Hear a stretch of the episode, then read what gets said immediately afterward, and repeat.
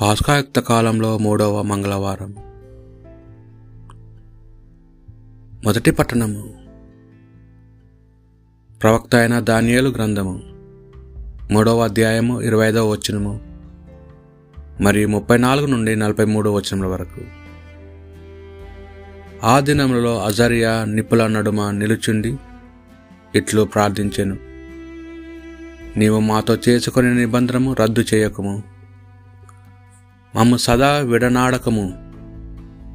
అప్పుడు గౌరవము నిలుచును మాకు నీ కరుణ నిరాకరింపకము. నీవు ప్రేమించిన అబ్రాహ్మణకును నీ సేవకుడు ఇసాకును పవిత్రకుని యాకోబునకు నీవు చేసిన వాగ్దానంలో నిలబెట్టుకొనుము. నీవు వారి సంతానమును ఆకాశము నందలి చుక్కల వలె కడలి ఎడ్డు నందలి ఇసుక రేణువుల వలె వృద్ధి చేయదు అని భాష చేసితివి. కానీ ప్రభు నేడు మేము ఇతర జాతుల కంటే స్వల్ప సంఖ్యలమై ఉన్నాము. మా పాపాల వలన మేము వసించు తావులెందల మాకు అవమానమును కలుగుచున్నది. మాకిప్పుడు రాజును ప్రవక్తలను నాయకులను లేరు. నీకు బలులు దహన బలులు కానుకలు సామ్రాణి పొగ అర్పించుటకు దేవాలయము లేదు. నైవేద్యములు అర్పించి నీ మనన బడుటకు తగిన తావు లేదు. మేము పశ్చాత్తాప హృదయముతో వినయాత్మైన మనసుతో నీ చెంతకు వచ్చితిమి. పొట్టేళ్ళను ఎడ్లను బలసిన మే వేలు కొలది గొర్రె పిల్లలను దహనబలిగా కొనివచ్చు వారి వలె నీవు మమ్మల్ని అంగీకరింపము. నేడు మా పశ్చాత్తాపమైన బలిగా స్వీకరింపము. మేము పూర్ణ మనసుతో నిన్ను ఆరాధింతుముగాక. నిన్ను నమ్మిన వారు ఏనాటికి భంగపాటు నొందరు మేము పూర్ణ హృదయముతో నిన్ను అనుసరించి నిన్ను పూజించి నీకు ప్రార్థన చేదుము. నీవు మమ్ము దయతో ఆధారముతో చూడుము. మేము భంగపాటును పొందుకున్నట్లే చేయుము. నీవు ఆ అద్భుత కార్యములతో నీవు మమ్ము రక్షించి నీ నామమునకు కీర్తి తెచ్చుకొనుము. ఇది ప్రభువాకు ప్రభు చిరకాలము నుండి నీవు నా పట్ల చూపుచూ వచ్చిన కరుణను ప్రేమను జ్ఞాప్తికి తెచ్చుకొనుము. ప్రభు నీ మార్గంలో నాకు తెలియచేయము.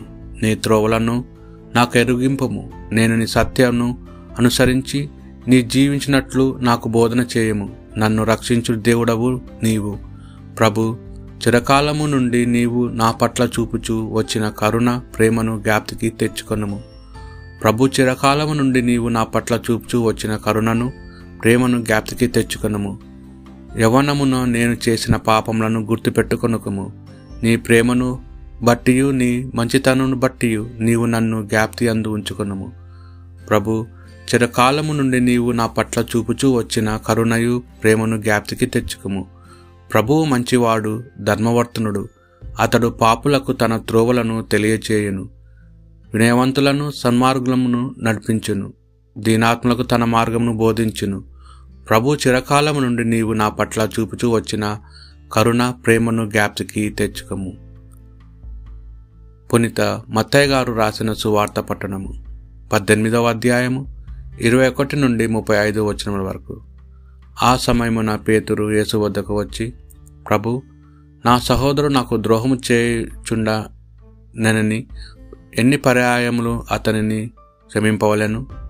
ఏడు పర్యాయములా అని అడిగాను. అందుకేసు ఏడు కాదు ఏడు డెబ్బది పర్యాయములని సమాధానమిచ్చెను.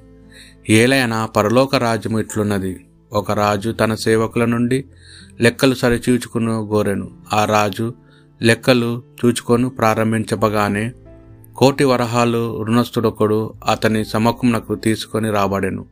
వానికి రుణము చెల్లించు శక్తి లేదందున రాజు వాని భార్యను బిడ్డలను వానికి ఉన్నదంతయు విక్రయించి ఆ రుణమును తీర్చవలెనని ఆజ్ఞాపించాను.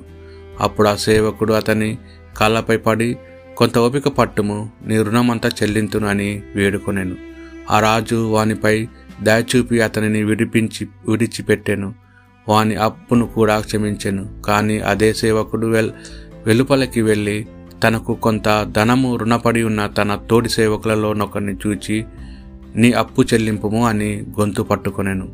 ఆ తోడి సేవకుడు అప్పుడు సగిలపడి కొంచెం ఓపిక పట్టిన నీ రుణమంతా చెల్లింతును అని ప్రాయధేయపడెను అందుకు వాడు అంగీకరింపక రుణము తీర్చు వరకు వాని చెరసాలలో వేయించాను.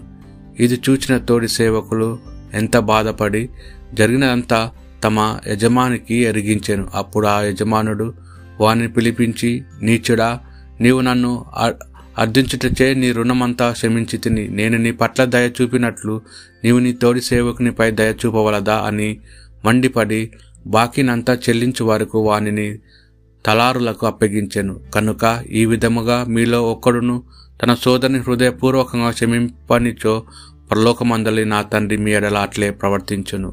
ఇది ప్రభు సువిశేషము.